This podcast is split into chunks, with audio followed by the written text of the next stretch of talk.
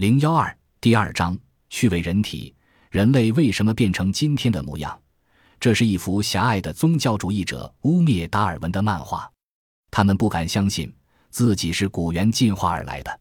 人类不愧为万物之灵长，在漫长的进化过程中不断征服自然，终于成为地球的主人，也进化成为今天这个样子。任何生物的形态都与其生存的环境有关。人所以是今天这个样子，是因为这种样子最适合于人在地球的自然条件下生存。从鲸鱼到蚂蚁，各种动物体积大小的差异达到一千万倍之多，人的体积恰在最有利的适中位置上。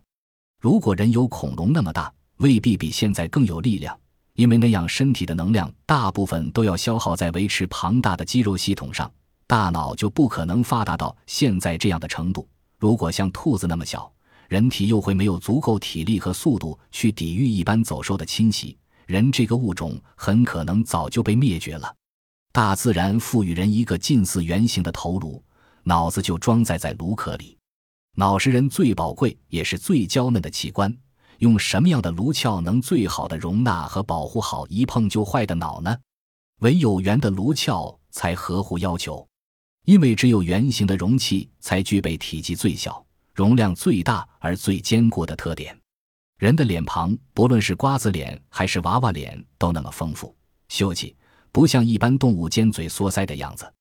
这是因为人有丰富的表情肌，充填在颅骨的下半部，构成了人所特有的头型。表情是人类独有的功能，表情肌能够表达大脑的某些思维活动，因而也是人类智慧的象征。人的五官都集中在头部，而不是分散到别的什么地方。这固然是由于人站立时头部位置最高，便于观察周围事物所致，但更重要的是，它必须尽量靠近大脑，才能最快地传递信息。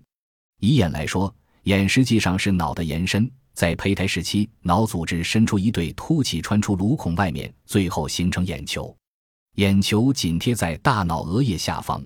离大脑的视觉中枢神经很近，神经传递信息是需要时间的。眼与脑距离近，传递信息所费的时间相对的也短，这就便于人迅速调整行为活动，如看见危险能躲避，看见食物能获取。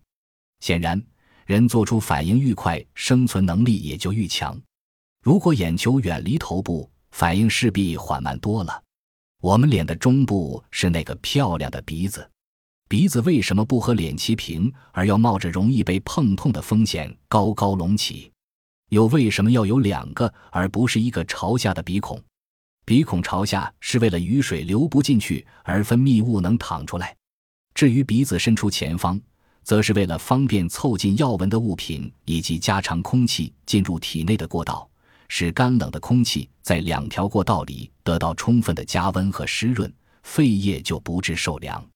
这点在寒带地区特别重要，所以北欧等寒带的人鼻梁特别高，鼻子也较长；热带非洲的人鼻子就不需要那么突出，他们的鼻子比较扁塌。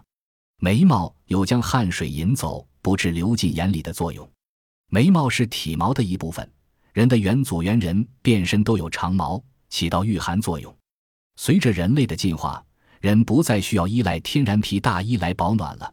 所以，大部分体毛线已退化殆尽，但也依然保留着有用的一部分。除眉毛外，头发可以遮挡烈日烤晒，以免大脑受热过度；天冷时也可保温。腋毛等可以减轻皮肤与皮肤之间的摩擦。但是，人体今天的样子又绝不是永恒的最佳模式。外界自然条件在变化，人也必须不断改变形体性状，才能继续生存和发展。就说人的手吧，大拇指和其他四个手指的方向并不一致，这和大多数动物不同。大拇指偏向一边，使我们能握持劳动工具，这是世界上最好的手掌的模式，但它很可能还会变化。没有人能断言人手将来会是什么样子，其他器官的变化也是如此。